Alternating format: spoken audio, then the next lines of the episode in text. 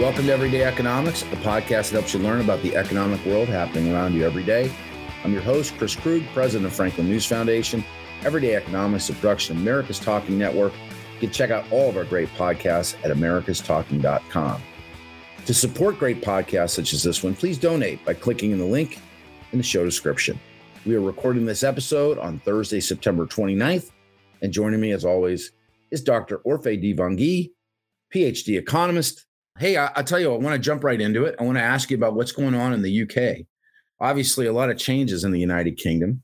Uh, the new Prime Minister, Liz Truss, is flexing some muscles. She said as recently as this morning that she's going to push forward with tax cuts, and there ain't no stopping her. So if you go back just to this past week, Truss's team effectively pushed through a package of tax cuts that caused the pound, the, the, the British pound, to absolutely nosedive and the cost or price of, of UK government bond yields to go crazy high. What is going on in England? Yeah, I mean, this is uh, this is I guess this is probably the story of the week. Uh, look, the new government comes in, new UK Prime Minister Liz Truss. Some people have even gone as far as comparing her to the new to Margaret Thatcher, which you know I find kind of interesting. Here's the headline in Bloomberg Balance of Power this morning.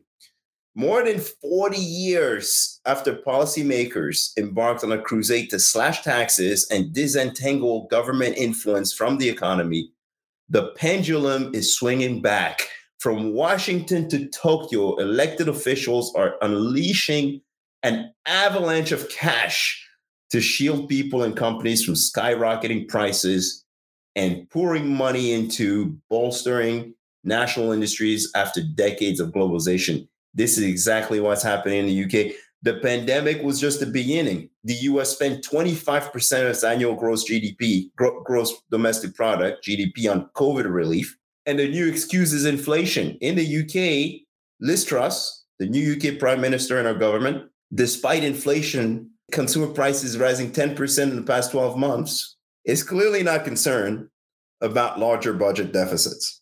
We talk about, you know, no gain without pain. It really feels as if a lot of the world's leaders are simply allowing their nations to avoid economic pain. They're wow. trying. Right. Printing more money. It's um, a political thing. It's very convenient. But you know, I, I looked carefully at this thing and, and like there's some good and some bad in there. Well, let's get into that. So, I mean, yeah. the stimulus that we experienced here, and the vast majority of the everyday economics podcast audience is here in the United States. The the stimulus that we experienced here in the United States, it was replicated in a, a lot of countries around the world. Maybe not to the extent that we subsidized people's living here elsewhere. But help us to understand, you know, where what what's happening globally. Globally, almost everyone who could afford it, like you said, subsidize the people's livings to some extent due to the, the lockdowns, due to the the fact that people couldn't go to work. There was a massive increase in the demand for money, and people needed it. The problem is some of the larger economies went too far. They started subsidizing people who had not lost their jobs and and, and basically caused income to increase, right? Savings ballooned and help to contribute to why we have the inflation problem that we have globally. Not only we have an inflation problem, we have highly indebted governments across the globe. There's no free lunch, and I think people have a hard time coming to terms with that. But anyway, going back to Liz Truss, look, she pushed she pushed together this large unfunded large unfunded tax cuts and massive spending package.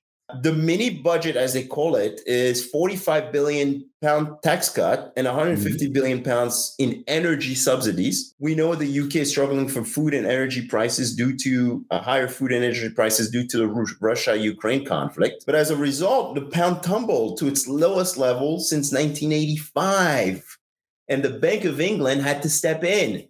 Right. So can you imagine the fiscal authorities are going in one direction and the central bank has to go in the opposite direction to combat inflation more aggressively. And again, Chris, I am a big fan of reducing taxes on workers, right, by lowering income and corporate tax rates. But the move right now will come at a massive cost in the short run. it could stoke the inflation fire. At best, in the medium to long term, the UK still faces a major challenge because you could cut income and cut corporate taxes, but that doesn't necessarily that will not necessarily attract the foreign capital that will stimulate the economy, et cetera, et cetera, if the UK doesn't fix its broken immigration system. Capital doesn't flow where there's no talent. And that's because capital needs workers, right? Brexit pushed Europeans out. And the UK non EU worker immigration rules are simply awful. Yeah. And so, if the goal is to boost productivity growth rapidly, mass deregulation has to be part of the agenda.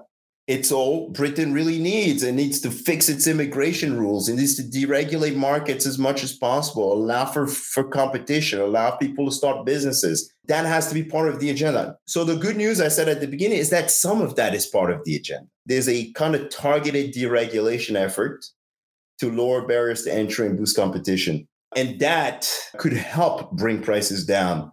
So, to the new government's credit, I have to say, right, rolling back planning regulations, which is part of the package I'm happy to see, will help boost new construction and bring housing costs down.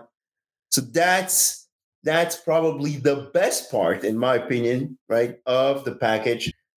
The other part, with the unfunded tax cuts, you know, uh, you know, in the short run, that's just going to cause more pain, in my opinion because of course the Bank of England will have to undo some of that by raising rates and we'll have to combat inflation more aggressively.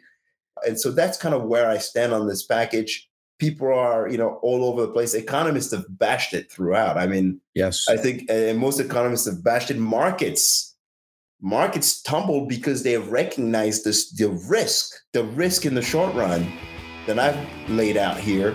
And that's kind of why we saw this craziness in the UK this past week. Well, I appreciate you helping us to put that into focus. Thank you so much. For Orphe Divounguy, this has been Chris Krug. You've been listening to Everyday Economics. Don't forget to subscribe to Everyday Economics. Thank you, everyone.